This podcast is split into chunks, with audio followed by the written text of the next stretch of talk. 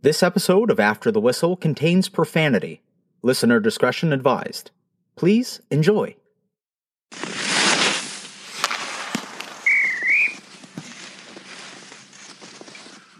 Talk about a guy who's getting way too big for his britches around here. Why is that?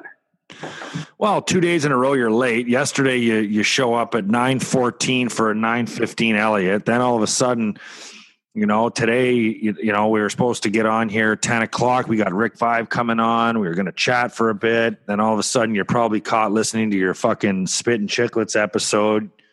It's exactly what I was doing. Big celebrity. I bet you were Cleaning the house, not a big deal. Walking around with my chest uh, puffed out.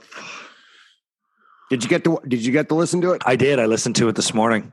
Oh, geez. Okay. I listened so to it. uh, I listened to it. Uh, um, I don't know when. When I was lying naked in bed. lying naked in bed, Naked in just bed. like Brian Wilson did. but Brian Wilson wasn't. the, the do you actually th- did you make that up on the spot or did you actually think it was Yes. No, lying it. naked in bed just like I'm I mean I'm sure at some point when Brian Wilson was lying in bed all that time he had to have been naked right yep. Yep.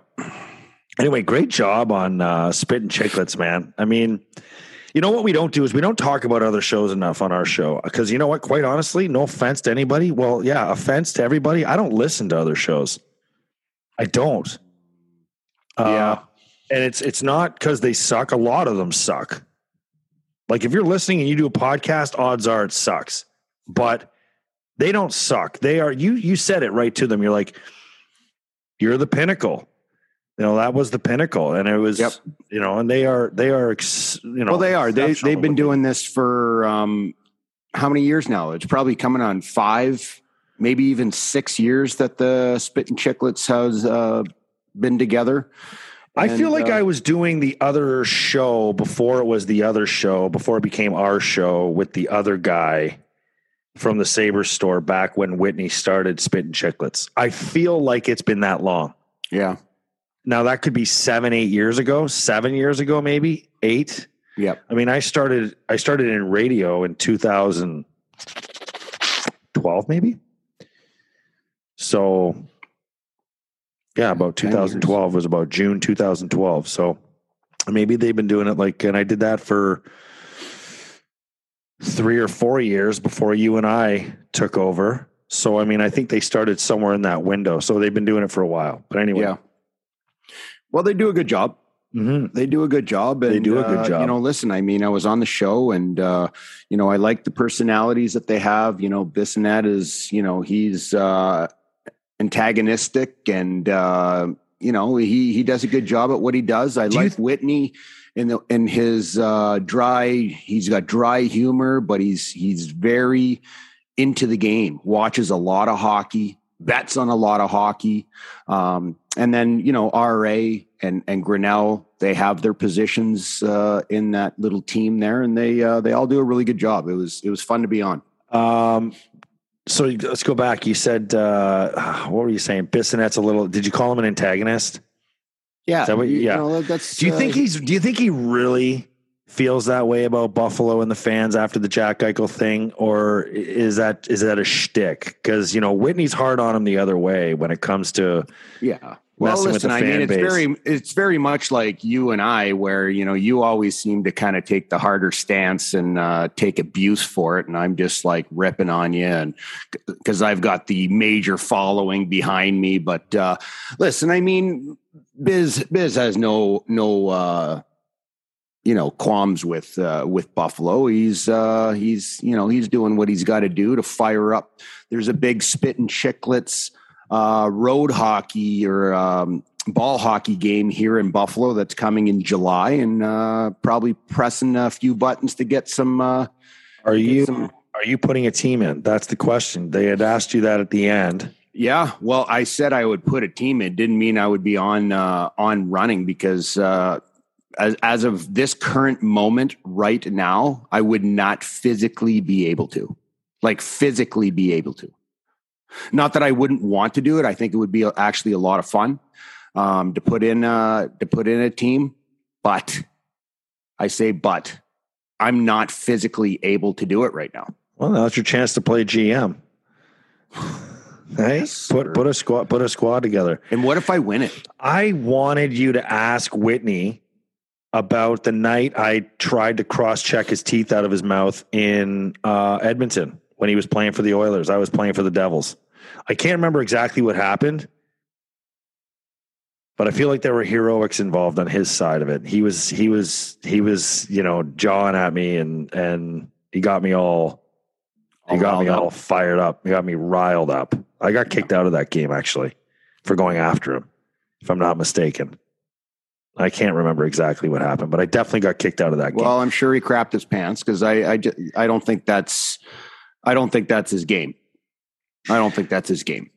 He, I think in that no, it, it wasn't. But I can't remember what happened. I mean, if, like, listen, anytime someone who wasn't like tough body checked me or hit me or touched me, I would I'd be like, "What the fuck are you doing? What are you doing? You got a lot of nerve. You got a lot of nerve talking to me like that, Griswold." Anyway, I can't remember what happened, but I wish you asked him. I'd love to ask him and see if uh, we can re- refresh his memory. But anyway, um, good job. It was great. If you haven't heard it, ladies and gentlemen, go check it out. He goes on about the hour 27 mark. And fuck, that's a long show, eh? Did like three and a half was it? hours. Three and a half hours. Yeah. Did like three and a half hours on hockey talk. Well, I guess they do one a Well, week. Well, they only right? do So- one a week, right? Right. So they kind of basically do somewhat like what we do. Okay. But we're, we're doing ours four times a week, four days a week, you know, Monday, Tuesday, Wednesday, Thursday is usually our shows come out. Um, they're usually around an hour, maybe a little bit longer, depending on, on the guest, but they seem to kind of put it all into one day. They yeah, which makes up. sense because they've all got. It seems like they've got pretty busy lives, right? Like you got Biz, who's all over the place. You know, Yeah, you know, I don't know what on Whitney what, does on uh, the side, but yeah they're all i think they're all pretty busy um but they i think they just bang it out all in one day where we uh we do it uh four days a week so we have Rick Vaive coming on here in about uh, 15 minutes. I'm looking forward to chatting with Rick, and he's been in the media a lot lately with Auston Matthews breaking Yeah. the Leafs single season goal record of 54. Um, uh, what's Matthews at now? Is he at 58? 58 He's at 58 goals. so the the question is does matthews score 60 tonight against the sabres That's the question. I thought the question was going to be: Is Rick Vaive pissed that he's been pushed off the the pedestal for after all these years? We got to ask him about the collar guard that he wore, the football neck guard that he wore when he played, and um, yeah, scoring fifty four in the league. But will, so we'll talk to him. So yeah, Leafs Sabres tonight. Owen Power debut. I mean, I don't necessarily want to see Matthew score 60 toe dragging and walking Owen Power, but I mean, Owen Power is playing on the top pair with Jokiharju. And, and I love this. I love this. I love it. How often do I ever toot my own horn? Honestly, how often on the air, not off, off the air doesn't count because that's real life. On the air. How often on the air do I toot my own horn? somewhat regularly Oh my God. Son, never is the answer. Never is the appropriate answer. You never hear me say, I said this. Like you'll hear a lot of people that do broadcasting. you're, like, you're the one who broke the trade. You're Oh, like, I mean, I could go on and I on had fun with that rants. that day. Anyway, my point is, is I remember saying for years, move Dahlin to the right, move Dahlin to the right, move Dahlin to the right, move Dahlin to the right. You have Dahlin, he can play right. And everyone's like, he's a left hand shot. He's a left hand shot. All these experts, he's a left hand shot. I'm like, yeah, but the guy played. he actually played, played. right side drafted first overall as a right side defenseman playing as a left hand shot. because he was playing on the right side in Sweden, in the in the, the elite league in Sweden. So now he's playing on the right side with your golden boy there, Samuelsson. Yep. And then you got Power and Jokiharju, and then the other two, I don't even, I don't even, didn't even look past three and four. no, no offense to the five, to the five and six D man, but I, I just, I just didn't care at that exact moment. I was more worried about where power was, and where when I saw where power was, I was curious where Dahlin was, and that was my first conversation with Yeah. him. It'll be it'll be very interesting to see how those pairings do. Um, Jokiharju is, uh, you know, he's kind of like a veteran on this defense corps um, at the age of 22. But he, you know, he he plays a nice, calming game. I think it's the right move to put him with Owen Power, who I'm sure is going to have a tremendous amount of nerves. He's playing in his hometown of Toronto. It's his first NHL game. I would imagine, you know, the family and friends and everything else are texting him and calling him. And, uh, you know, it is going to be very difficult for this young man to try and keep his, his head on straight. Knowing what you know about playing in the NHL, I mean, I, I don't think his dad played pro hockey. I don't know for sure, but all I'm saying is, wouldn't you just advise him? Cut out all the distractions. Don't worry about your friends. Don't worry about your cousins, your aunts and uncles, and everybody else. Don't even worry about mom and dad. But mom and dad will be at the game. Yeah, it's very difficult though. It's very, very difficult. And, For and first NHL why. game in the Mecca. Yeah, it's it's one of the hockey meccas. I would say one of the hockey meccas in Toronto. Um, I can speak from experience that um, I felt like I played in Montreal, but I felt very, very nervous and on edge when I played in Toronto because my hometown is three hours straight north of Toronto. Okay. I have friends and family that watched that game like it was the game.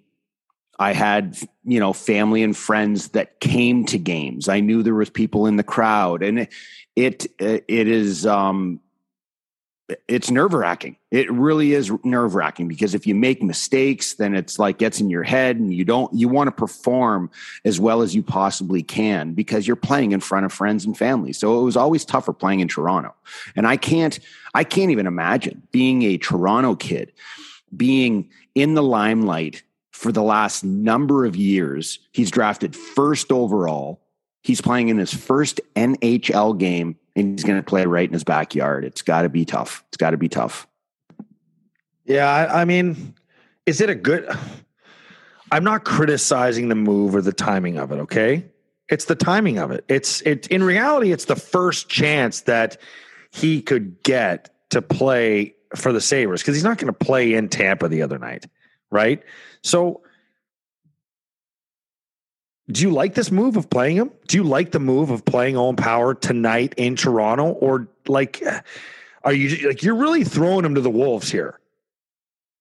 I'm not saying it's a bad move. Don't don't misunderstand what I'm saying. I'm not trying to I'm not trying to create an issue. I'm certainly not trying to look to to question someone's decision as to when to play him in his first game.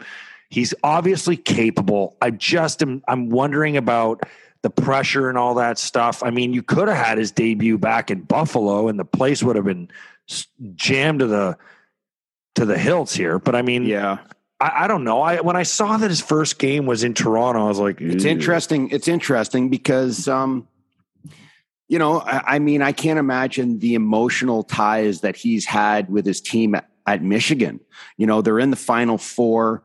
Um, they ended up losing out. Um, if I think it was uh, uh, Denver ended up beating them in the, in the Final Four, so he has to go back to school you know, sign an NHL contract. I'm sure he's on the phone with his agent, his parents, and and then finally getting that underway. Now he's got to pack and he's he's got to get on a plane. He's got to fly out to Tampa Bay. I mean, this kid's got to be mentally and physically exhausted right now. Okay, just just because of the emotions. I like the idea that that um, the Sabres did bring him out to Tampa Bay. Okay. They allowed him to practice with the team. I think it was on the 9th. I think it was on the Saturday. Um, the team, the team played uh, Tampa Bay and had a bit of a stinker in Tampa Bay. Um, but it allowed him to be with the team for a few days, to practice with the team for a few days. I, I'm, I'm a little bit surprised. I am a little bit surprised that they're electing to to put Owen Power into the lineup against Toronto. I don't, you know, you could wait two more days and he can play in his first game against St. Louis Blues on on uh, Thursday. Absolutely, I, at I, home. Yeah, at home. Give him a give him a couple extra days to allow his body to kind of come back to planet Earth because he's been on such a high with the with the playoffs with, at, at, Michigan and the loss, and then signing an NHL contract. Could have run the media up. gauntlet in Toronto after a morning skate day, yes. little bag skate at the end, yes. some extra work go off.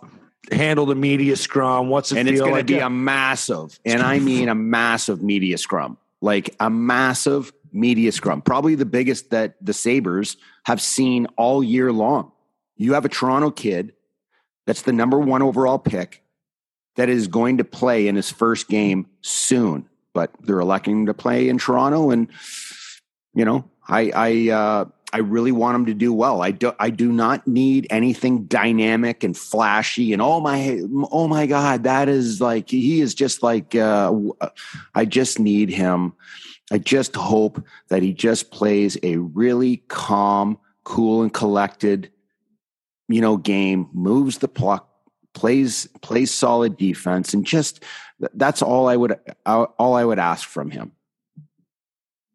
That's that's all I'm looking for too. I just I don't know. I sit back and I think, you know, what a what a what a first what a whirlwind night for the first first NHL game. That's all. That's all I have to say. I mean, it, like again, like I said, yeah. To me, it was just I was just a little sh- sh- uh, shocked. Are you nervous for him? Like I'm actually nervous for him. Like I wasn't nervous for, you know, Alex Tuch to come in here and play in, in, in Buffalo. I wasn't nervous for, you know, even Rasmus Dahlin back in the day. I'm actually nervous for this kid because I really like what I see in the, in this group that's playing right now. Okay, I'm really they've they've played some really exciting hockey in the last you know month or two. There there are signs that this team is starting to make you know moves in the right direction. This piece that's coming in i'm nervous because he's young he's got a lot of pressure and i just i really hope that this kid plays well because he is a massive massive part of our future. Interesting. Um thoughts on Dahlin playing the other side I love it. I don't have any problem with it. He's he, listen. He's four years in the league now. He's played exceptionally well the last the, second half of this of this year. Um, he's played very very good hockey. Like I mean, the hockey that we're all here starting to to look at Dahlin and say, there is the guy that we drafted first overall. You're starting to see this dynamic play his offensive abilities and puck moving abilities and his awareness on the ice is just incredible. I mean, I mean, top five defenseman in the league. He has improved, and I will state this: he has improved defensively. He has improved defensively. Yes, is he going to make mis- uh, mis- mistakes? But every single defenseman that's playing 25 minutes a night is going to make mistakes. So what I see out of out of Dahlin right now, you have to be very, very pleased as a Sabres fan because this kid is he's 21 years old. He's still a, a young, young guy. He is going to continue to get better. And I really, really like what I see out of Rasmus Dahlin. Last question on Owen Power because someone tweeted me yesterday. It was hilarious. They said, I'm going to file a class action lawsuit against After the Whistle for the uh, misleading title of our show yesterday, which was Power Hour, but we only talked about power for ten minutes at the end at the end of the show. so they were all there. There were a couple of people that were a little uh, pissed off. Well, listen, I mean, there's what are we expecting from the kid? There's going to be a lot of talk about Owen Power. I mean, everybody is is anticipating the six foot six, two hundred and twenty pound defenseman that skates like he's, you know, he, he his skating ability for his size is mind boggling. People will get to see it. It will be on display. Um, he is not a, he is not a uh, Rasmus Dahlin type player. Like you will not see these like slinky moves. And he's a, he, the way I would describe him is very much like a, a Victor Hedman. Okay. He's a Victor Hedman type player. They're both the same size. They move the puck exceptionally well. They're defensively responsible. They're not bone crushing in the way that they play, but they're, they're going to use their big bodies and they can skate exceptionally well. Like Owen Power, we're getting him. He's 19, turning 20 years old. He is going to grow in this game and he could very well be a eye opening defenseman for many, many years to come. And it's all going to start tonight.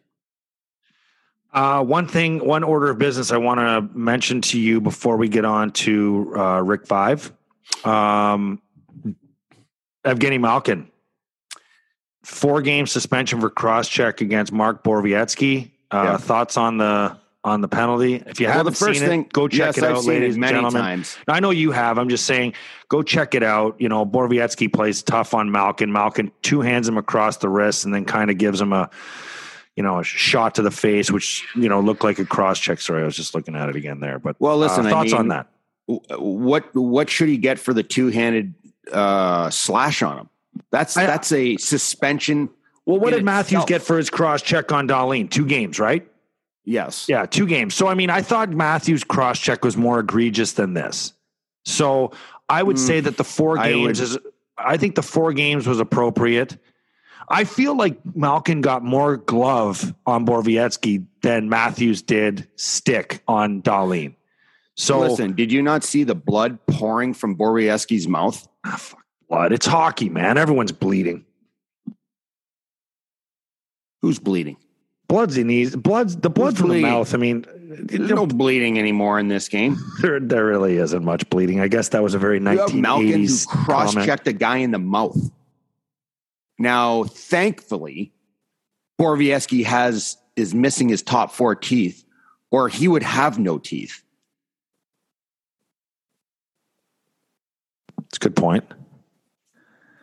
Good point. Okay, so do you like the suspension or not? Do you think it should have been more? I think it, I think it should have been more. I think really? when you have a blatant cross check to a mouth, and you and and for me, I would be making the phone call to say, you know, is there teeth missing? Is there like what is what is the the damage that was done with the cross check? That's what I would be asking.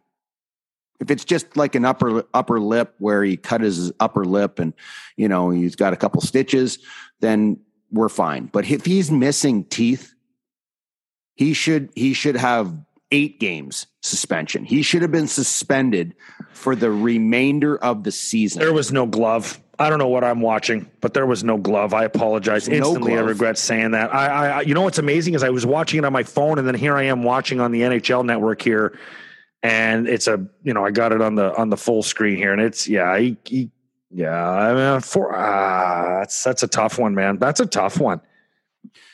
I'm glad they gave him more than Matthews, though. How about that? I'm glad they gave him more than Matthews because you can't compare the two. Yeah. But although I thought I thought Matthews might have looked a little edge, worse, though. but what's that?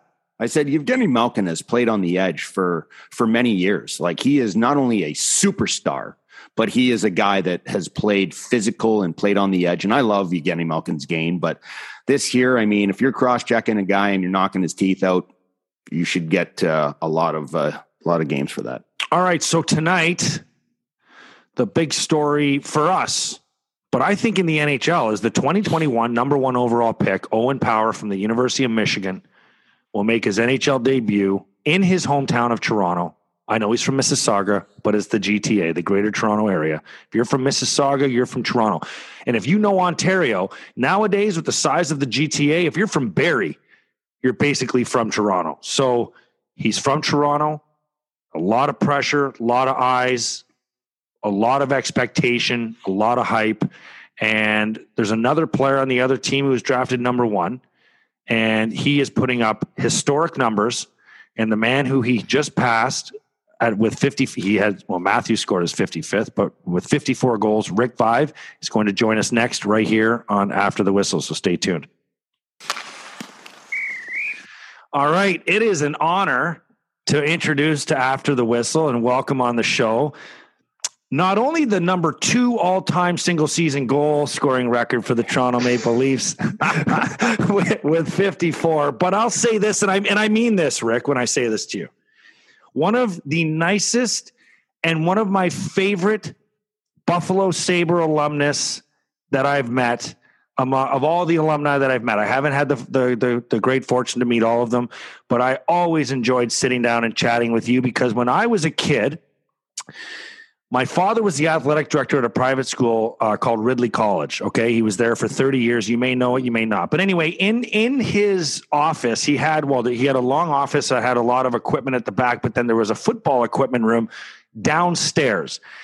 And my brother and I, when we were kids, went down there and we grabbed a football collar and we wore it around the house and we'd say, I'm Rick Vaive. I'm Rick Vaive. I I shit you not. I swear on anything that I have that that is a true story. That my, me and my brother would walk around the house with our football collars and be like, Dad, I'm Rick Vaive. I'm Rick Vaive. We didn't know the, the, the significance of the collar, but anyway, welcome to the show. And uh, thanks for taking the time to join us today. Oh, it's my pleasure, guys. I, I appreciate it. And uh, yeah, that collar, uh, as I found out after, I wore it for a little while because of um, problems with my neck. Then I saw a specialist and he said, I, I think it's a bad thing for you to wear that because if your neck ever went over top of it, it's going to do even more damage. And I went, oh, oh, okay, well, I'll take it off then.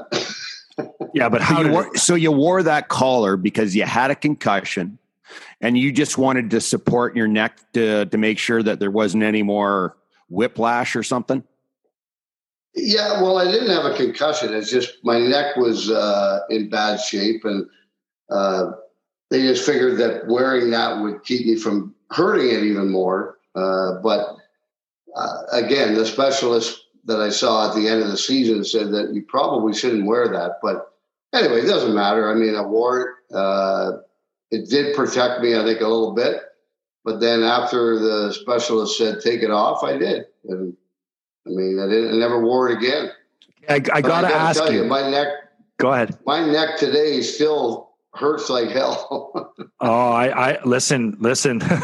hate to break it to you, as you probably know more than we do, but as we get older, uh, the the pains are gonna they're gonna hurt a little more. I got to ask you because you played in a ruthless era, okay, where you know nowadays everything's censored. There's microphones all over the rink. Guys are getting in trouble for saying certain things. What, what like maybe you can't say some of the things, but were guys chirping you for wearing that?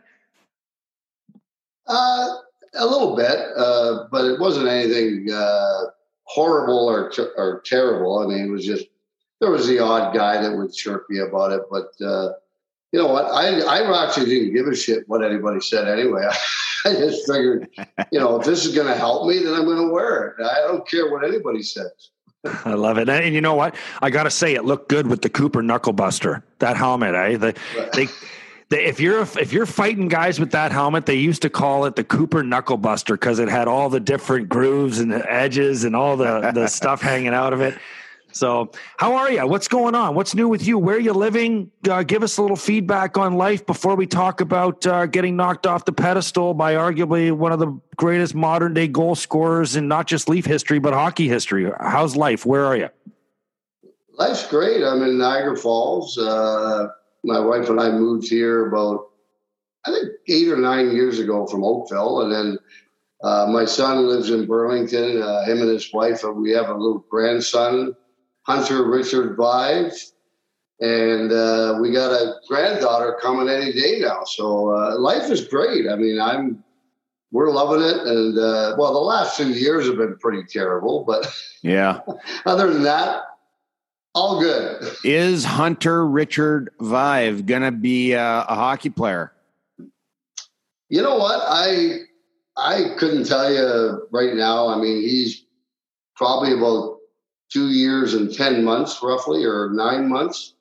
usually um, when they start skating. Had him on skates. Yeah, I had him on skates on the pond a couple of times, and my son did. And uh, yeah, he was moving his feet, you know, trying to move around. So who knows? I mean, I, would like him to play as many sports as he possibly can, uh, and and you know maybe become a, a, good athlete as opposed to pick one sport and concentrate on that.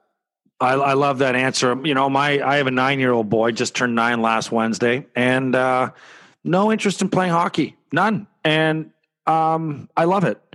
I, I love it. It's introduced me to new things. I, he's a, he's into basketball, which I, I played one year in uh, uh, grade seven and eight, uh, but I played in grade seven and I was terrible at it. And I never had an interest in basketball. My son loves it, and you know that's that's where I'm at with it. I absolutely love that he's he's kind of found his own path. So hopefully, uh, yeah, like you said, just become an athlete, right? Like simple, simple. Find find something you love to do to stay active. Yeah, like I mean, I know my two boys. Uh, I mean, they played everything. They played uh, soccer, baseball, hockey, uh, lacrosse. They played every every sport you could imagine. Basketball, volleyball. Uh, well, they're both tall. I mean, my youngest is six six. My oldest is six five. So um, it's yeah. I mean, they're they're big boys. Uh, my youngest guy's still playing. He's playing in Cincinnati, who are affiliated with Rochester and Buffalo, and uh, and he's 6'6", 245. So he's not a small lad. Huh. Now, a question for I, you. I, Go ahead. yeah. Uh, well, it's funny because I said to him one day, I said, "Son, I wish I had your size, and I could go back in time just for one season and kick the shit out of all the guys that that beat the hell out of me." Hey, listen, we we never want to uh, we never want to lose the uh, you know the the the the the art of redemption, right? Trust me, I got I I I don't know you this you probably haven't seen this movie, but in Billy Madison when when he calls to say sorry for the guy for treating him like shit after all these years, and he takes his his marker and he scratches his name off the kill list. Yeah. I- actually I just watched that about three weeks ago. Come on, I, I was, yeah, I was going through uh, Netflix and everything, and I thought I went to comedies, and that came up, and I said I haven't seen that for years, so I watched it again, and it was it was hilarious. I mean, So- So let, let's talk about Justin for a second. Um, you know, he was drafted by Anaheim in 2007, and he, he's actually born in Buffalo. Um, yeah, you know, you know, like when, when you're when you're Rick Vaive, and you have kids who end up growing up playing hockey, and I mean, I'm sure it's just, you know, you got all these other star players, kids who who are you know playing hockey growing up and stuff. Was there pressure? Do you think for them to live up to to dad's you know, career or I guess name? Because I mean, you scored 54 goals for the Toronto Maple Leafs, the most historical franchise maybe in the league. Sorry, Craig, I know you love Montreal, like, but but I mean, is there pre- is there pressure for him to to live up to to that kind of hype? yeah. I mean, I, probably a little bit. I don't know if he ever really displayed that. I mean, he never spoke to me about it or anything. He just kind of he paved his own path. Uh, you know, I he got he got drafted by Sudbury and junior, but he had already made the U.S. development program in, in Ann Arbor, and we went up to Sudbury, and Mike Foligno was the coach who played in Buffalo with me, and uh, uh, but you know what? It was funny. We were driving back, and he said, "Dad, do you think I'm a a really good player?" I said, "Well, yeah, you're a good hockey player." He goes, "Yeah, but I don't think I'm good enough." He said, "As a 16 year old to play regular in Sudbury, so I think I'm better off going to the U.S. program where I'm going to play a little bit more. I'm going to get great off ice uh, stuff from from the trainers there." And he did. And you know what? I think it was the best thing for him because he felt more comfortable doing that. And then he got a full ride to Miami, Ohio, graduated. Uh, That's awesome. I mean, I, I couldn't ask for anything more.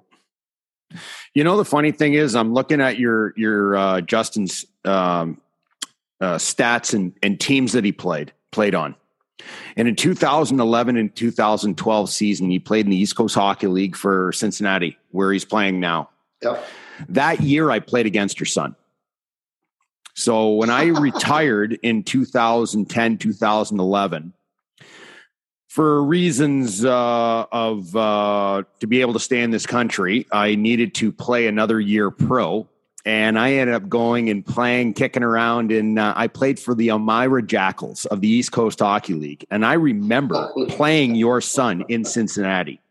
So I'm looking at the team. I remember, I remember I fought that night, Petey. I'm like, what the heck am I doing? I'm like so old and like but uh, yeah, I, re- I remember uh, Cincinnati. I remember uh, the team. I remember the building. It was actually in a really, really nice building, if I'm not mistaken. Right? It's yeah, one of the better ones Oh, in the East Coast great- Hockey League. it- yeah, yeah. It's a fabulous building. It's where the uh, Stingers played in the WHA, and and what I love about it, we've been down and watched them a few times, and you got the football stadium, you got the baseball stadium, and then the rink all in a row right on the river that separates Cincinnati from Kentucky. And I mean, it's a beautiful city, and uh, he loves it there. I, I think. I mean, I, I'd be shocked if he's not coaching that team in two or three years. wow, yeah, good for that. Uh, Yeah, I mean, he. Sorry, what you were? Sorry, we cut uh, out there. You said if he, you said he No. I, I, I just think he'll be coaching there in, in a few years, and I think that's what he wants to do. Uh, he's a player assistant coach now. He's in charge of the the uh, penalty kill uh, and putting that all together and everything. So you know, it's kind of neat for him to be able to be in a role like that where he has a little bit of say in what goes on and that. And they just got home from Newfoundland last night. It was they went to Trois Rivières and then they went to Newfoundland for three games. Uh, they left at they left the hotel at at four in the morning, and they got home at eight o'clock last night. So it was a long day. Jeez. Well, hey, it's not like uh, it's not like coaching and winning championships in the ECHL is uh, any stranger to the the Vaive family, eh?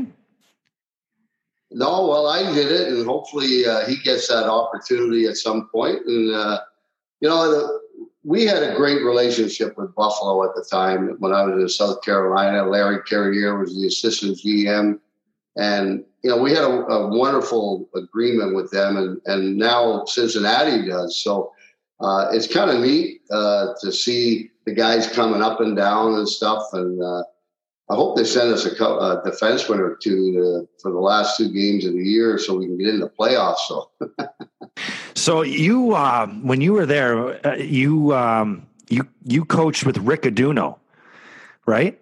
Yeah. So so I, I played with his I played with his nephew Jeremy. So I know Rick from from the Rochester training camps when I was with the Amerks. But you also had a Buffalo boy in your team there named Dave Seitz. yeah, He be, he became Yeah, a Dave South was, uh, Carolina legend, did he not? Oh my God, yeah. He, him, and uh, Jason Sapola were were probably my two best players at the time, and, and great kids. They were they were wonderful kids. Uh, Sippy's a helped- Yale boy. of, yeah, yeah, and uh, and they they really they were a big part of us winning that championship in uh, what was it 96, 97, I believe it was. Yeah, yeah. and uh, but we we had a great team and uh, we won the Brabham Cup for the regular season title and the playoffs. So that was that was a big year. It was a lot of fun. I had a lot of really really great guys there, and then I made a trade. Uh, got Jared Bednar in there and and uh, uh, Fornell, and they were two big tough guys that that really helped us along that path as well. And funny thing was Ed Courtenay played for us who had played in San Jose.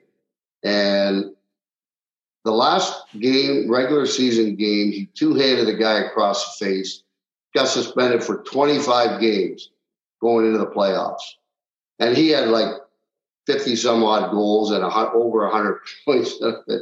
oh boy, this is not going to be good. And then I, uh, but the guys responded. I, I just said, hey, you know, we lost a good player, but but we still have a great team. It just means that everybody has to do a little bit more. And sure enough, they did. And, and you know, we went all the way. So let's uh, let's fast forward to before we go back in time to to your days in the Quebec League and and all the way through. Let's just let's just get into the uh, you know you're in the news a lot lately. I've seen your name on NHL Network. I've seen your name. I was up in uh, Oakville the other day for a few days. Went and picked up a Toronto Star, and there's Rick Vaive's name again. You're you know the Leafs are tweeting you out on Twitter because I think you were just at the game, weren't you the other night or the rink the other day? Where you you were down there? Yeah. So, uh, so yeah, I was at the game, and uh, you know what? They did a they did a great thing yesterday. Uh, Brendan Shanahan, the president, reached out to me, and they had me come down to the practice rink and meet him, and then took a tour of, of their facility. Went in and met all the coaches, and then I went into their meeting room, uh, like, well, it's basically a theater now. What they have the teams in the NHL and for their video. You guys didn't have that, that at the old Maple Leaf Gardens. Yeah, right. Harold Ballard. Harold Ballard wasn't building you guys a theater.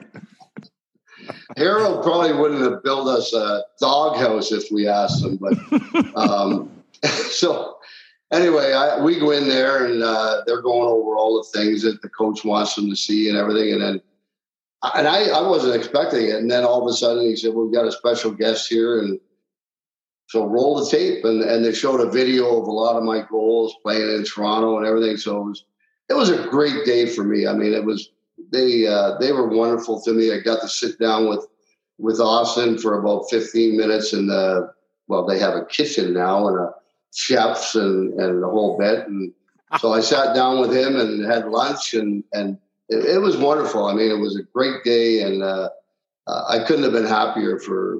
What are your What are your thoughts of Auston? Craig, I, I, think he's a great kid. I, uh, you know, we all make mistakes. I mean, the the thing he did in Arizona a few years back in the summertime. Yeah. But you know what? I think that really I think that helped him because I think he got a little embarrassed about that. And you know, I, I see him in the summer. I, I someone sent me a video of him working out, and I got to tell you, I, this kid is driven, and he works his ass off all summer to become better every year, and and you can see it in his game. Yeah, I think the uh, you know I look at that and the situation with Auston, and you know he was a really young kid at the time. Um, and you know, we're we're all we I think all of us look back on our careers and kind of think, ah, oh, you know, I would if I could take that one back, I'd like to. the only good thing about our careers is, you know, we didn't quite have the same social media um, as as right. what these young men have today. Everything's being videotaped, and and and whatever you say yeah. is being spread across, you know, the world basically. So, but I have one question. Like, how irritated are you that Auston Matthews? Like, let's just get to it. Like, don't even sit here and try to bullshit us and say, "Oh, I'm happy for the kid." Like, come on, being oh, he's a great no, kid. He's a great kid. No, you know what? You should have hoped that he you know he hurt him. He had a minor injury right at 53 and just had to sit out till the playoffs. Oh no! I, you know what? I mean, first of all, if anybody had told me a kid from Arizona was going to beat my record, I would have said you're crazy. But uh, but I mean, hockey's everywhere now. I mean, with all the teams in in California, Florida, Arizona. I mean, the kids are all playing hockey all over the place. Um, I'll be honest with you. I hey, I held that record for 40 years. I mean, it's like like I'm I'm going to be 63 years old next month. So I mean, it's time. It's time to pass on the torch to someone with the ability that he has, if you watch him on a regular basis, which I do, I mean, it's incredible what this kid can do. The, well, not just him, but a lot of the kids in the NHL today. The skill level has gone to another level, and uh, I, I was telling them, like, if I had, if I tried to do some of the things, even when I was playing, that these kids do, I'd be blowing knees out left and right. I mean, it would be crazy. I mean, the skill set of, of these young guys today is off the charts. Yeah, but the difference too, though, Rick, is that guys back when you played would have been murdered for trying some of the stuff that these guys are trying nowadays. Like Zegras just keeps trying. I'm not saying it's terrible. I'm just saying that it was just the era where if if a guy ever came behind the net, picked it up on his blade, and stuffed it up over one of the goal, great goalie's shoulders, like imagine someone did that to Ron Hextall. No, because he would have he would have paid dearly for it. He would have got his head kicked in. I just, saw, I, mean, right. I just saw a what, stat on Ron Hextall too, where he he's led, he's had the most penalty minutes for goaltenders with over a hundred penalty minutes three years for three years in his yeah. career. I'm like, how is that even possible? Yeah, I mean, well, bench a lot of bench clearing brawls back then too, and the goalies would all would run skate down the ice and meet at center ice and go at it. And uh, but yeah, I mean, if if if you tried that back then, I mean, someone was going to take your head off, and uh, that that's just just the way the game was played back then. So I mean, uh, so do you like it? Like, have you have have you adjusted far enough? Like I don't know that I'm even I'm all the way there yet, but are you at a point where you're saying like this stuff's great, or are you kind of like this is this is nonsense? I'm kind of in between. Um, I'd like to see the game a little more physical. I'd like to see uh, put the red line back in, uh, make it a little bit more difficult for these guys to, to, you know, get ahead of the play and, and get breakaways and all that. But at the same time, I I enjoy watching the skill level of these players today. I mean, I really do. I mean, but again, I'd like to see a little more fit. If you watch the playoffs and they get to the second, third round, that's when you see what hockey, the way it should be played, because there's a lot more physicality. Uh, a lot more goes on in front of the net, uh, which doesn't happen during the regular season. And so, in you said your your goal record with the Leafs stood for 40 years. Was there a point in the last maybe 10 years when hockey went through a lull of scoring, even through like maybe the earlier 2000s, where you're sitting there thinking, man, no one's ever going to break my record? well, yeah, I mean, there was a lot of years where I, I, I was thinking that, but then again, I, you know, I figured at some point somebody was going to break it. And, you know, when a kid like this comes along who's got the amazing talent, and not only that, he's a big man. I mean, yeah. Like he's 6'3, 225, 230. I mean, it's not like he's a, a little guy like Zegras or those guys. I mean, he's a big guy, uh, powerful, strong. Uh, he's got a great skill set. And he works extremely hard in the off season. So, um, yes, I, I am happy for him, to be honest with you. I really am. Like, I know you don't believe me, but I, you know, for put it this way you got a guy coming in the league that scores at a pace that he's scoring at. Would you rather a guy like that break your record or some guy that just came in and had a fluky year and scored 55 and never got close to that again in his career?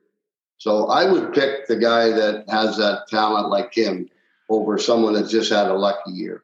Well, I find it hard to believe that at night when you lay your head down on the pillow, you're not talking to your pillow saying, Yeah, but they play three on three overtime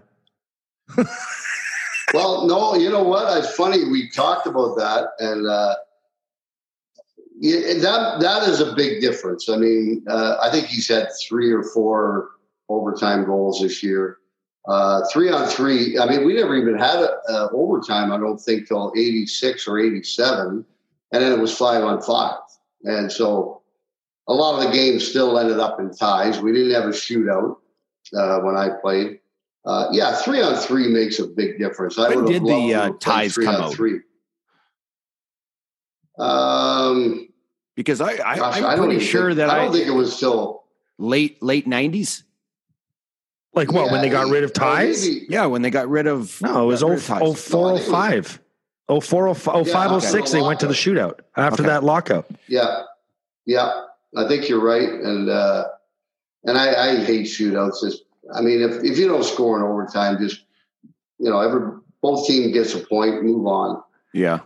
My favorite, Riv, you look like you're about to ask a question. Hold the well, thought because I was just about, I was just about to say to Rick, my favorite thing to say to Rick Vaive every time I see him, and I say it to a lot of the alumni, the great alumni, not guys like me, but like the great players. And I, I, I know I said it to you the first time, maybe like seven, eight years ago, Rick. We were sitting together at the corporate challenge in between games, and I leaned over. We were having a great conversation in the dressing room, and we were in there for an hour, and we were chatting, and I said you have any idea how much you'd be making in today's game? and you were like, and at the time you were like, I'd be making six million. Now it's like 11, 11 and a half.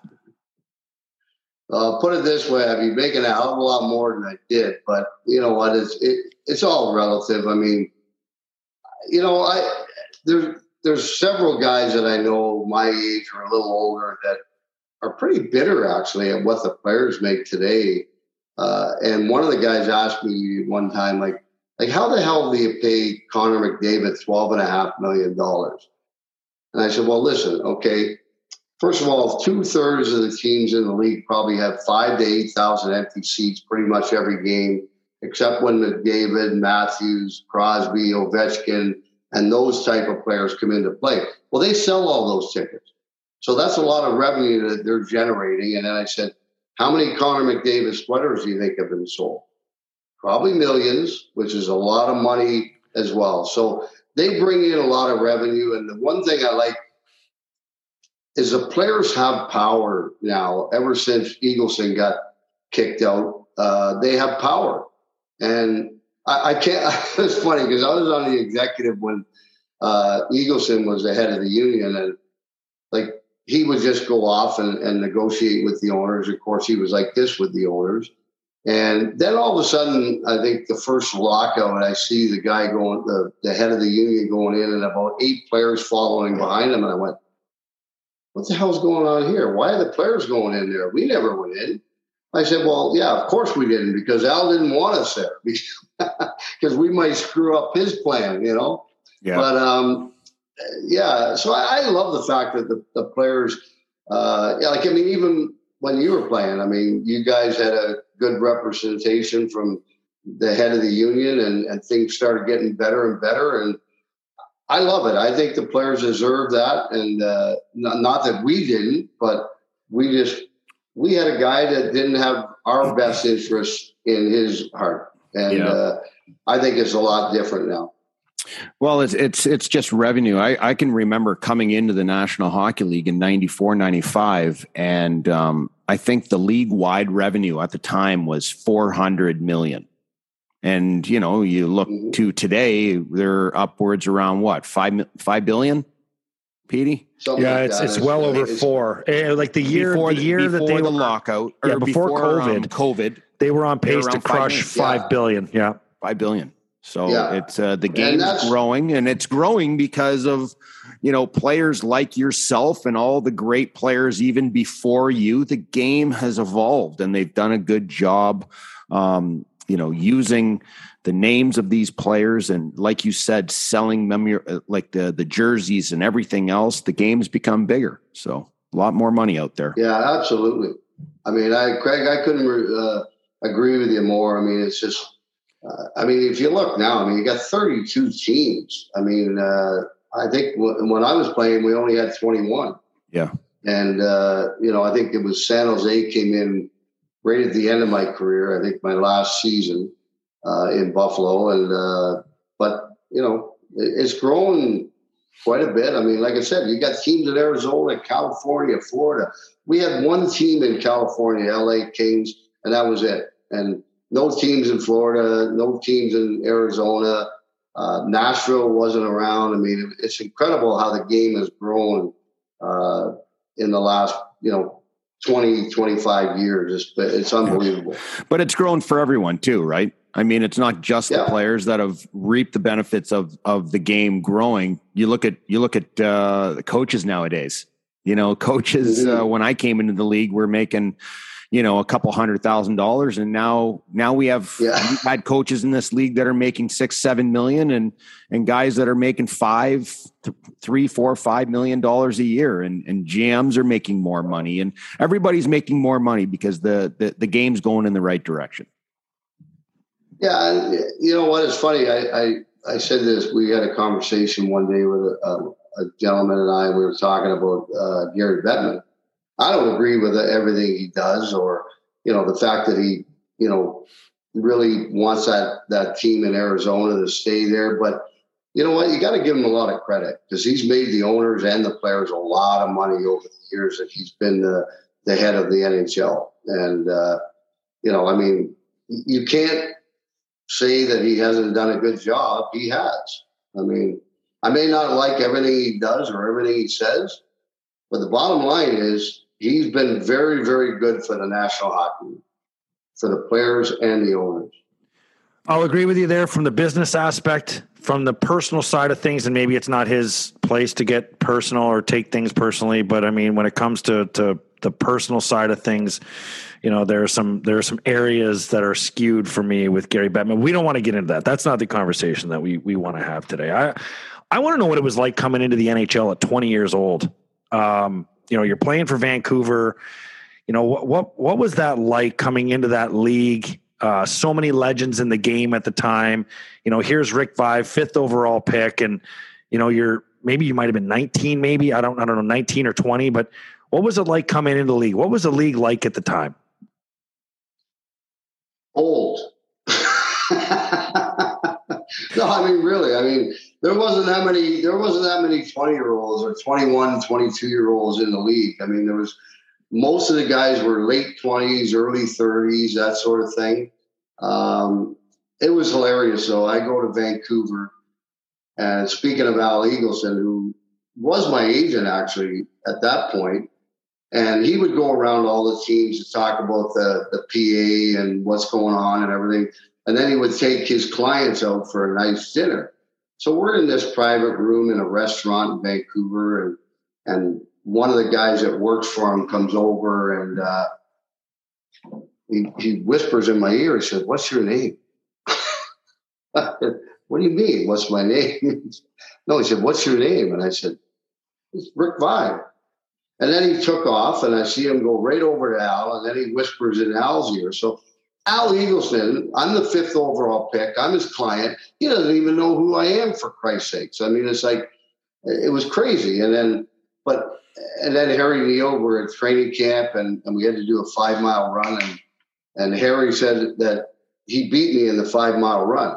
And I'm like, you know, I don't even think Harry could run five miles, even back then.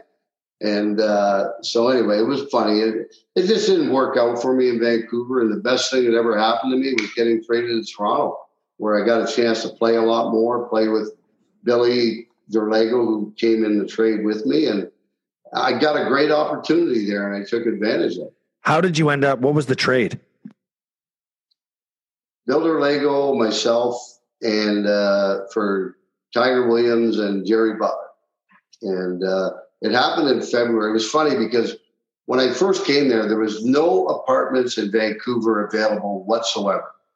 There was nothing. There was nothing to rent or anything. So there was a building being built right beside Harry Neale's building, and we, uh, my roommate and I, uh, I can't remember his name at the time right now, but uh, that's what happens when you get old, Petey. but um, so anyway, we, we we got it, but we weren't going to get in until February. So we went on a 14 day road trip, came back, we got into our apartment. So we had a little, I guess, apartment warming party, and you know whatever. We had a few of the boys over. And all of a sudden, at, at like six thirty in the morning, my phone by my bed starts ringing, and I'm thinking, "Wait a minute, our phone's already been hooked up yet." So I pick it up, and it, it says, "Is Harry Neale here, Rick? Let let me in." So I just put it down. I thought it was one of the guys pulling a prank on me. Phone rings again, and then I recognized the voice. I said, "Geez, it is Harry." So I pressed the button, which I thought was a button to let him in the, the building, and it wasn't. And then he called a third time. He said, never mind, just come down to the front door. But before that, when he said he was coming up, I, I woke up my roommate and I said, Hey, we got to clean up. Harry's on his way up here. So we're throwing beer cans and, and liquor bottles and everything in the cupboards and just hiding everything in the cupboards because we didn't have anything in there yet.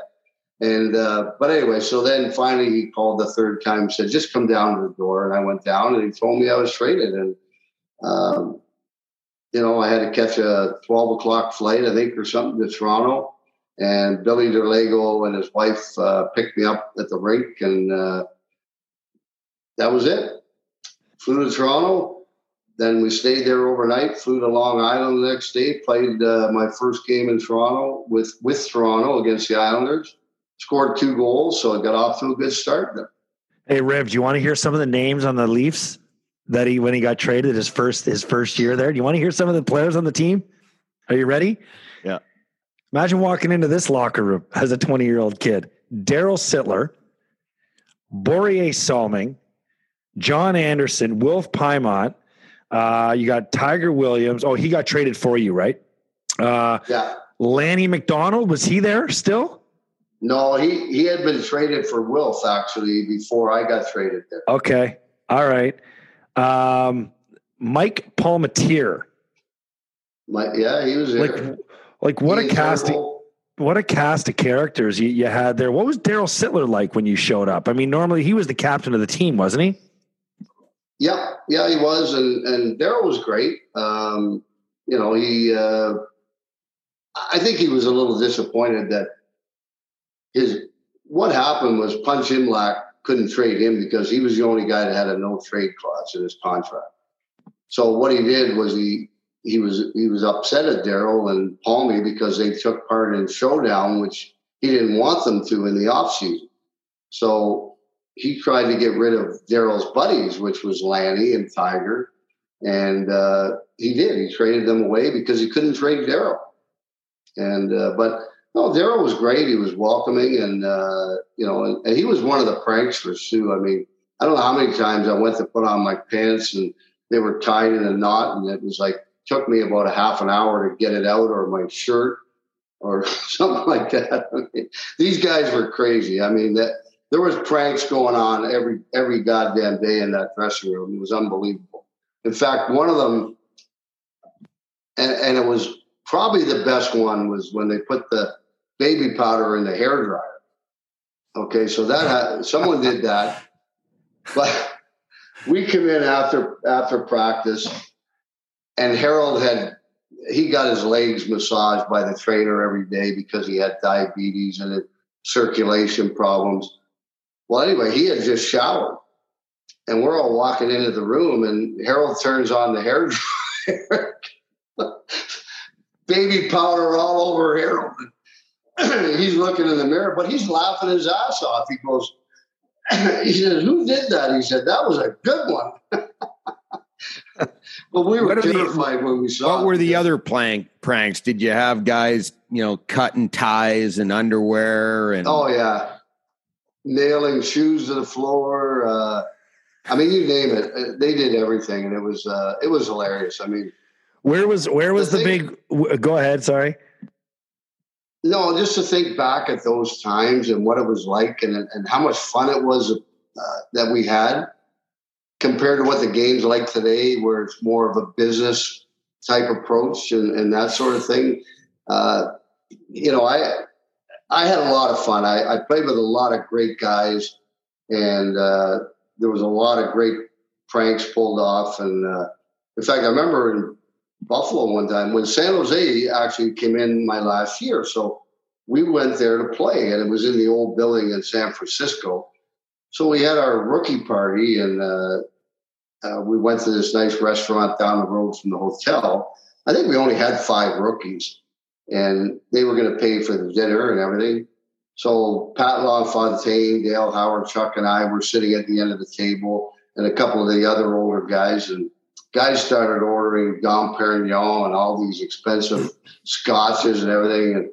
And, and I look at, at Dale and I look at uh, Pat and I said, guys, this is getting a little out of hand. I mean, you know, these these five rookies are going to have to pay an awful lot. So uh, Pat stood up and said, guys, like, you know, take it easy on the on the expensive drinks here because we don't want these guys. I think they paid fifty nine hundred between five of them and uh, which wasn't too bad. But I mean, had that kept going, it could have got to about ten grand the way things were going.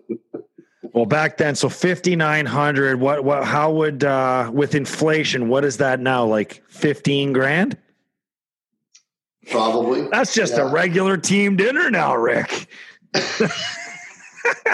yeah, you're right. I mean, because uh, I mean, and you know what? It's it's good. These guys are making good money. I I think it's great for the game. It's great for uh, the players that finally they have power and they're making good money. I mean, we made, I mean, compared to these guys, I mean, I guess we made good money for our time, uh, you know, but uh, I, and I did. I, I'm not going to complain about what I made because compared to the normal individual out there working, I was making a lot more money.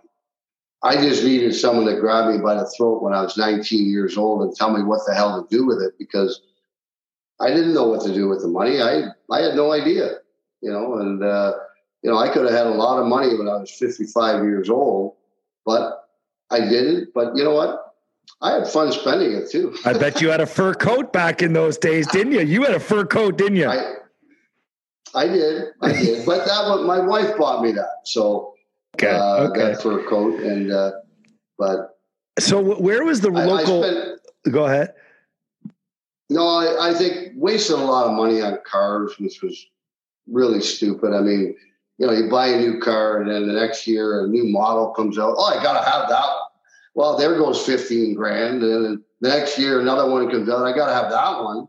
There goes another 15. And then it just continues on and on and on. I probably had 40, no, maybe not that many, but yeah, I had between 30 and 40 cars throughout my career, probably. Oh Hey, my God. You know, I, a hockey player once said to me, uh, you know, now granted he was making a lot more than I was at the time, but I love this saying and I still use it today. You never see a Brinks truck following a hearse. Yeah, no, that's true. That's true. And, uh, so I guess I, that, that's a good one because I I enjoyed spending my money.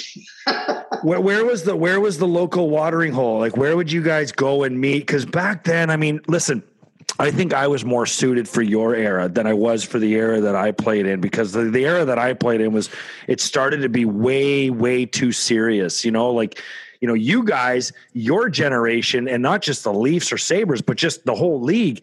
It was like, I mean, you go look at the Philadelphia Flyers documentary. They all met after practice at the local pub where their Yeah. their local watering hole. They go for lunch, have six or seven beers. They'd go home and they, you know, and they'd wake up the next day and it would be like, you know, recycle, re- redo the whole thing. So, where would you guys go for lunch? And was that kind of the routine back then?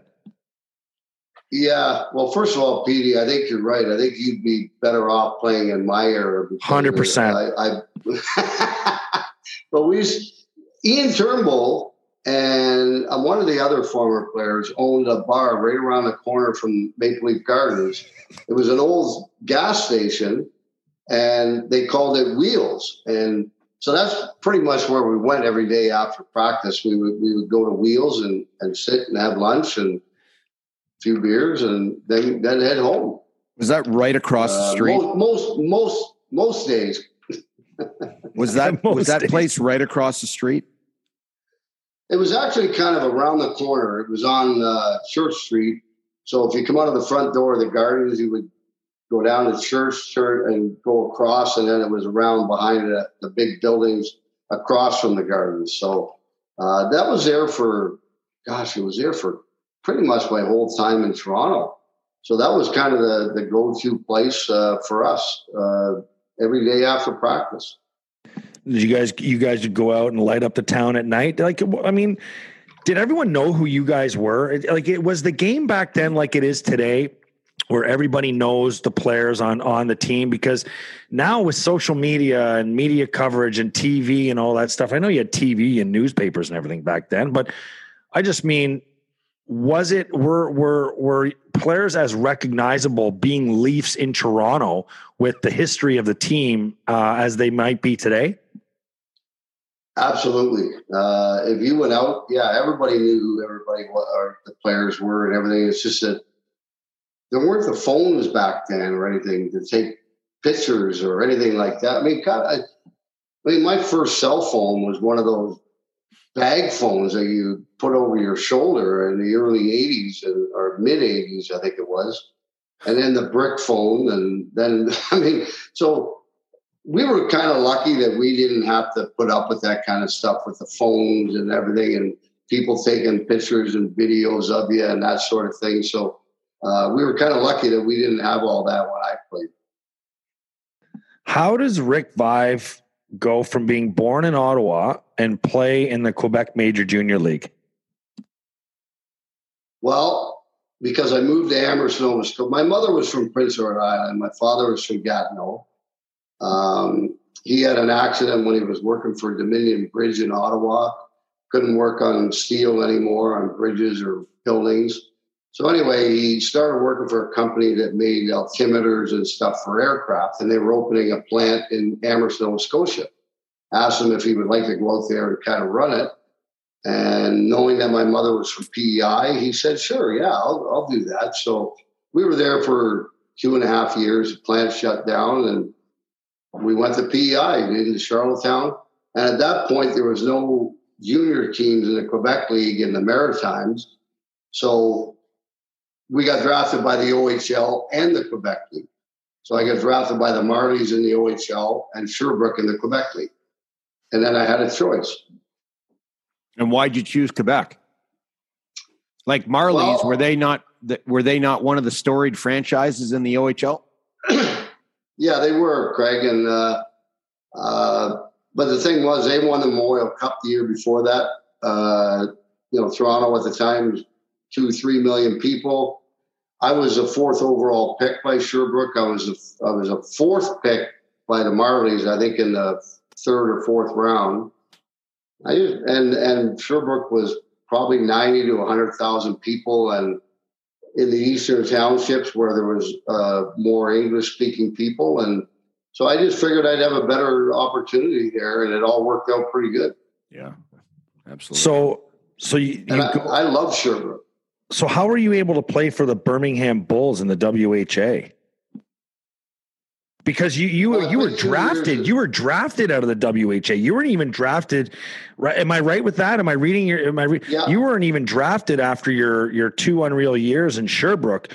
You went to the WHA and played seventy five games and were drafted fifth over. What a draft that was, by the way. Um, you were drafted out of Yeah, Birmingham. How, 89, how were you able to? How were you able to do that? Well, I played two years, and then uh, Bassett, who owned the Birmingham at the time, uh, he knew Eagleson and everything, and I guess he, they they talked and they talked about bringing six guys down there, underage guys, and it was myself, Rob Ramage, Craig Hartsburg, Pat Riggin, Gaston Gingras, and uh, Keith Crowder. Then we were the original six. Michel Goulet went there on his own, and he was 18. We were all 19. Um, so we went there and played a year in the WHA, and then got drafted out of there. And uh, funny thing was, uh, Mr. Bassett signed us uh, halfway through the year. He signed all of us young guys to four-year contract extension, uh, knowing that there wasn't going to be a league probably the next year. But part of the, he, you know, he was probably in on what was going on, and part of the agreement when they did the merger was that all the existing WHA contracts had to be honored, but they didn't honor ours. So Bill Watters, uh, you know, went went to court over it, and we got a nice little settlement, all of us. No kidding. Bill Watters, eh? Oh my am- God! I There's am a looking from at the- this NHL 1979 draft. Are Look you who went eighth me? overall, Riff. Look who went eighth overall. Look who Yeah. went three picks Ray behind Bourque. Rick Vaive. He's all Great right. work, wasn't it? Yeah, Lindy Ray- Ruff- that's right. Lindy Ruff, 32 overall. to Did Lindy go Buffalo. 32nd? God damn it. I went 34th. If there's one person I would have liked to have been drafted higher, higher than How about Lindy. this? Uh, how about this mutt that went in the third round? Played 1,756 games, Andrew. 1,887 points. Who is it? third rounder? Third rounder. Forward or defense? Well, come on, man.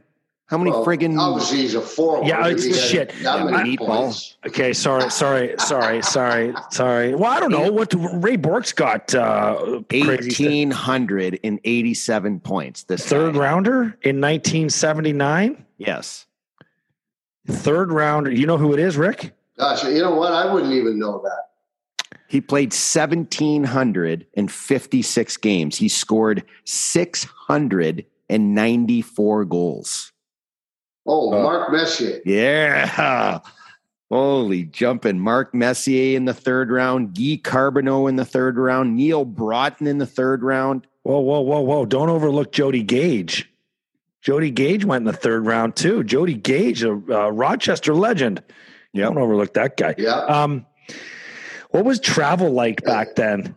I, I I love the story of the travels from back in the day with the uh, with the older players because now guys are just pampered. You know, right from the tarmac, onto the charter, off the charter, right to the bus, right to the hotel. What were you guys doing? Well, we we chartered, but we just chartered those little prop planes that if you got into any kind of bad weather, it was. and I wasn't a good flyer to begin with. I hate flying, and I mean, shit. We uh, I remember we we played in Boston an afternoon game, and we're flying back to Buffalo. And Clint Malarchuk's sitting in the back seat. I'm in the row in front of him. So he goes. The, the pilot comes on. He says, "We're going to go into a little bit of bad weather here in about a half an hour, and, and we're going to ask you, you know, tighten your seatbelts up." I'm thinking, "Holy shit!" So Clint goes to the bathroom. I'm sitting on the arm of his chair waiting for him to come out so I can go to the bathroom. And all of a sudden, we just dropped, and my head hit the ceiling. I jumped into my seat, fastened my seatbelt. So the pilot had to go down below Pittsburgh and all the way out around Cle- Cleveland and come back into Buffalo that way to avoid, avoid the storm. But oh my God, the plane was going, it wasn't just going like this, it was going sideways, up and down, up and down. I mean, was, I swear to God, everybody that got off that flight kissed the ground when we got off it because we didn't, I don't think anybody thought we were going to make it. It was, I mean, it was crazy, but at least we, you know, we did charter and, and it was kind of nice because you played in Pittsburgh, uh, say, you know, you were back in your your bed by 1.30 in the morning. But it wasn't A340s with first class seats all the way down both sides or anything like that. I thought you guys were going to. I thought you were going to say you guys used to fly commercial and would just get all tuned up the night before because that's what guys used to love to do. The older generation, they love to stay over, and they always had a place in town they'd go, a familiar spot, and they'd go and rock the night away, and they'd be all hung over for their flight in the morning. Uh, we did that. I mean, we flew commercial when we had to go west and all that kind of stuff. And I remember one year it was kind of funny because that was a year a bunch of uh, Czech guys came in. Peter Ihnacek, Frycer. Uh, we had a defenseman, a goalie, and so we're we're flying one flight, and we had our dinner, which was a little thing of lasagna about this big and about that deep. So it wasn't much. and then the flight attendant would come by with a wicker basket full of chocolate bars. Well, King Clancy sat two rows in front of Harold all the time on the plane. And he says to the, the flight attendant, he says, uh, that other old guy behind me can't have any because he's a diabetic. So she gets to Harold. He puts his paw in, and grabs about four chocolate bars. She slapped his hand, said, You can't have any, sir. You're diabetic. The next day, this is halfway through the season, he cancels his charters for the rest of the season. Over a chocolate bar, for God's sake. Um, uh, so, but you know what? I don't think he realized we were the fifth best team in the league in the second half because now all of a sudden we're staying overnight all, all the time. We're going out with these new guys from Czechoslovakia. We're getting to know each other better. And then we got a little bit more trust between us going into the second half. And we were the fifth best team in the league in the second half. And I don't even think Harold even realized that. It was just all Harold cared about was how much money was coming into the gardens. And that was pretty much it. So let's let's talk about this and uh, and and we'll let you go. We greatly appreciate your time. Um, your time in Buffalo. Um, you know, a lot of fans here, you know, when we tweeted out that you were coming on, they have a lot of great memories of you. And a lot of kids actually have tweeted, like p- p- men now that were kids back when you played, messaging us, talking about meeting you. I guess you played in a softball league too here uh, back when you when you yeah. lived here. Um, but you have Buffalo and Toronto facing off tonight, and you have Owen Power, the first overall pick, uh, making his debut and the Sabres are in their 11th straight season of not making the postseason. I mean, from afar, um, what are your thoughts on Buffalo and the future of Buffalo and the pain of the past that's been taking place? Well, first of all, I, I love Buffalo. I I think that that was one of my favorite cities to play in. I mean, I I mean, it, it, was unbelievable. The people there were fantastic. We lived in a great area with the school system was wonderful for our kids. Um, and then, you know, all, unfortunately, they've been going through a tough time in the last while. But, you know, when you look at the young players that they have on that team right now, and the guys they have in Rochester, uh, two or three good young prospects, the draft picks they've accumulated, I think in three, four years, that's going to be a pretty damn good hockey team. And, uh, you know, you bring power into that.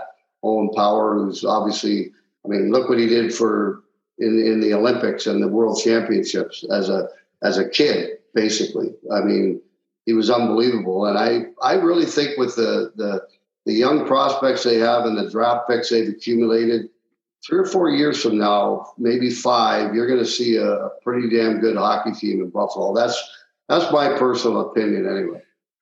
Well, that's not the answer that I was looking for. You just named three, four, five more years. We need to be in the playoffs next year. Enough's enough. it's been 11 what? years. I know, but it takes time once you start kind of the rebuild and you start drafting those good players like Power and and you make a trade and get rid of uh, your superstar, but you bring in a couple of good young players and draft picks.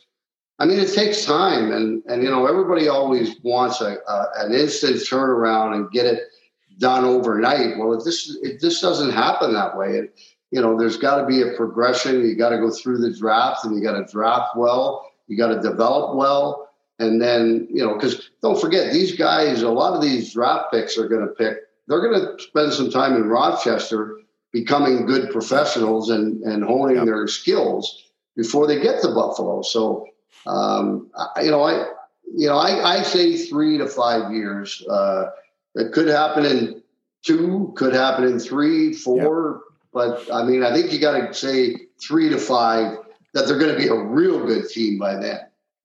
So I know, I know, I said last question or whatever, but I, I need to ask you this too. And it normally it's Craig that asks this question, and it's a phenomenal question because you know I, when you retired, um, how long did it take for you to adjust to life after hockey?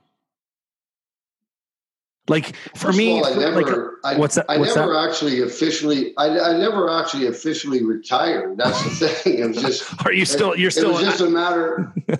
you know what happened? It was just nobody wanted me. Nobody wanted to sign me after I in my last year in Buffalo. So, but I, I, I kind of got lucky because I got a, a player assistant coaching job in Hamilton, which was Vancouver's farm team at the time. And then I, the next year, I went right to Charleston and coached in the ECHL for five years and St. John and Brunswick.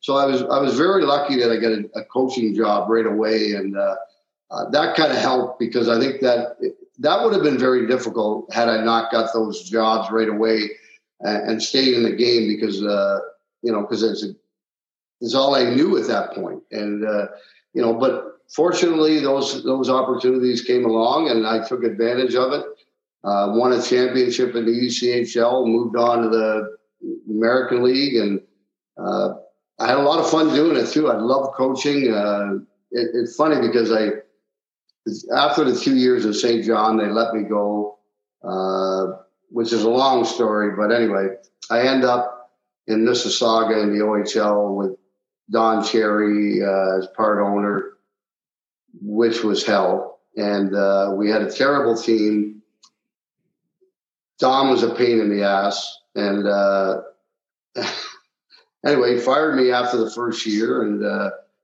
that was a battle going through with the other owner to try and get paid for the second year of my contract, which they owed me. And uh, I told him, I said, I got a labor lawyer sit looked at. It. He said, you got to pay me, and uh, but they didn't want to. And uh, but anyway, that was that was kind of the end of it. And I probably sent out 25 to 30 resumes every year for the next seven years to OHL, Western League, ECHL, American League, you name it. And I never even got an interview. And to this day, I don't know why, because my numbers as a coach in, in professional hockey, anyway, were, were, were very good. And I'm not sure if Don Cherry had anything to do with that or not. And uh, to this day, I'll never know, I guess. But I wanted to stay in coaching. I loved it, and I, I thought I was pretty good at it. And who knows where I could be today or 10 years ago if I had stayed with it or had I got a job, I should say. Because, I mean, I sent out the resumes, I just never got an interview. What do you miss most about playing? Mm, don't really miss playing it that much, to be honest with you. I mean, God, I'm getting old, man, Petey. I mean, like I said, I'm going to be 63 years old next month, and you know, but I I, I miss coaching. I really do uh, because you know, yeah, your playing days have to come to an end at some point, and obviously they did, and I I accepted that. I I realized that, and I moved on, and I got into coaching, and I I really really enjoyed coaching. Uh, you know, I I think my biggest asset in that department was my ability to communicate with the players, and and and I love doing that. And, and uh, the players knew that I had their back. If they needed anything, they could always call me. If anything ever happened, uh, you know, I'd be there to help them. And and uh, I think that went a long way. And I, I really enjoyed it. I think I was good at it, but unfortunately, after that year in Mississauga, I never got another opportunity. Rick, Last five. question for me. Uh, Last question for me. Toronto Maple Leafs currently sitting uh, in their playoff position right now. If the playoffs started today, they're going to be playing Tampa Bay. Are they going to Are they going to win the first round? Ooh, we're going to play you this for all of very, Toronto. That, that that's a very good one because I think there's going to be there's obviously going to be that mental hurdle for them to get over in the first round. I mean, they haven't run a, a round in the playoffs since 2004. I mean, that's a long time. And a couple of times, you know, uh, I mean, there's going to be a big mental hurdle for them to get past that first round. I'm not going to lie. I mean, do they have I'm what it takes sure to get over? Oh, I think they do. It's just, I think the mental part of it's going to be the biggest hurdle for them physically and, and the team they have, I don't think that's going to be a problem. I think it's going to be the mental side of it. And I believe if they get by that first round, that's a team that could win a Stanley Cup. They're that good. Uh, they're as good as any other team in the league. And I, I really believe that if they get by that first round, they got a really good shot at, at, you know, maybe not winning a Stanley Cup, getting to the finals, and but they could win. I mean, they're they're that good. And you know, when you got guys like Matthews and Marner, uh, I mean, the sky's the limit as where this team could go. Their their depth has really gotten a lot better in the last year, and uh, but again, it's that first round mental hurdle that's going to be the big challenge for these guys going into the first round. Well, I want to see it. I want to see them because when the Leafs are good, the league is good, and well, revenues are better. But you know, I don't play in the league anymore, so I don't care about that. But it's yeah. Well, our alumni, our alumni benefit from that too. So well, then uh, you know what? And I look, I, then even more of a reason I want to see them do well. I, I want to see. I want to see what Toronto fans are like again when this team is is really really good. Rick, thank you so much for your time today, and and uh, can't thank you enough. Sorry about what happened last week with Auston Matthews. We know deep down you're pissed, but you can you can tell no, us. I'm not. you guys, you guys are putting those words in my goddamn mouth, guys. Yeah, and we're gonna edit this part. We're gonna edit this last part out too, so that no one hears you say that we're putting those words in your mouth. So, uh, no, Rick Vaive no, officially no, said on this show he's furious that Auston Matthews would do that to him. No, I did not. I said I was pretty happy for him, and 40 years, man, that's a long time to hold a record. And, and I never expected it to last that long. And like I said before, a, a kid that comes along that as good as him, uh, good for him. And, and uh, you know, I told him, I, I saw him the, the other day and I said, get 65 or 70 so that nobody will ever break that except maybe you. And uh, he might so, do it. I, and I think he, he might get the 65. I don't think he'll get the 70 but I think he'll get to 65 this year or 66 yeah. in that neighborhood. And then, like I said, I don't think anybody's going to ever beat that uh, uh, with the Leafs except for for him. Well, he's at uh, 58 right now. He could hit 60 tonight against uh, Buffalo. Yeah. Who knows? Who knows? But uh, last, last, last, last, last thing is RJ. Huh? How about RJ's last last game coming up soon? Is that not crazy or what? Yeah, that's uh, it's remarkable. I saw that his night that when they raised the banner, and uh, uh, I watched the whole thing. I, I just I was amazed at, at how great it was, and you know, 51 years, like like that's unheard of. I mean, 51 years covering the Sabres and everything. I mean, it, it, it's just crazy. And, uh, he's a wonderful person too. I mean, uh, you know RJ well as yeah. uh, you know, and, and man he's always got time for everybody and, and uh, just a wonderful person and uh, good for him. I, mean, I heard he liked to hang out there in Niagara Falls at Stanley's. He's like to go to that that place Stanley's there yeah. in uh, in the Plaza. Oh yeah, oh yeah. My brother used to play for the Thunder. They'd say they'd see him in there after Sabres games and and Thunder games on a Saturday night. They'd roll there. There'd be RJ, little watering hole. The, yeah, the, heading back to his home in St. Catharines, he'd stop in there and uh, yeah the, boy, the boys used to see him in there all the time, and uh, you know what though? I mean, great for him. Uh, you know, I know he's had a few health problems and so on, and now he can just go and relax and, and enjoy the rest of his life after 51 years of covering one team, which is incredible. Yeah. Rick, with your history of the game, we could have gone another two hours, uh, but we appreciate your time. And uh, you know what? We'll have you on again. This was fantastic.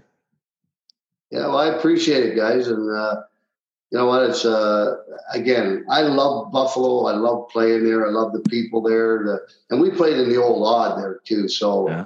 uh, that was a lot of fun playing in the old building, and uh, it was just a great place to live for my kids to grow up and, and that sort of thing. In fact, my youngest son was born there, and uh, uh, but it, it, you know what? I loved it there, and uh, you know, but I mean, I'm getting closer and closer. I was in Oakville, now I'm in Niagara Falls. Maybe the next just make the move, the Rick. Just just make the move. Sabre fans haven't forgotten you. I'll tell you that. So, and yeah. uh, we we greatly appreciate your time today. Thanks, Rick. Yes, Vaive, ladies and gentlemen. No problem. That's a wrap on another episode of After the Whistle. Don't forget to follow us on Twitter, After the Whistle and at Craig Rivet 52 at the Instigator 76. And you can find us, as you already know, on Apple, Spotify, and YouTube, and anywhere else where you can get your podcast. Thanks for tuning in. Don't forget to spread the word.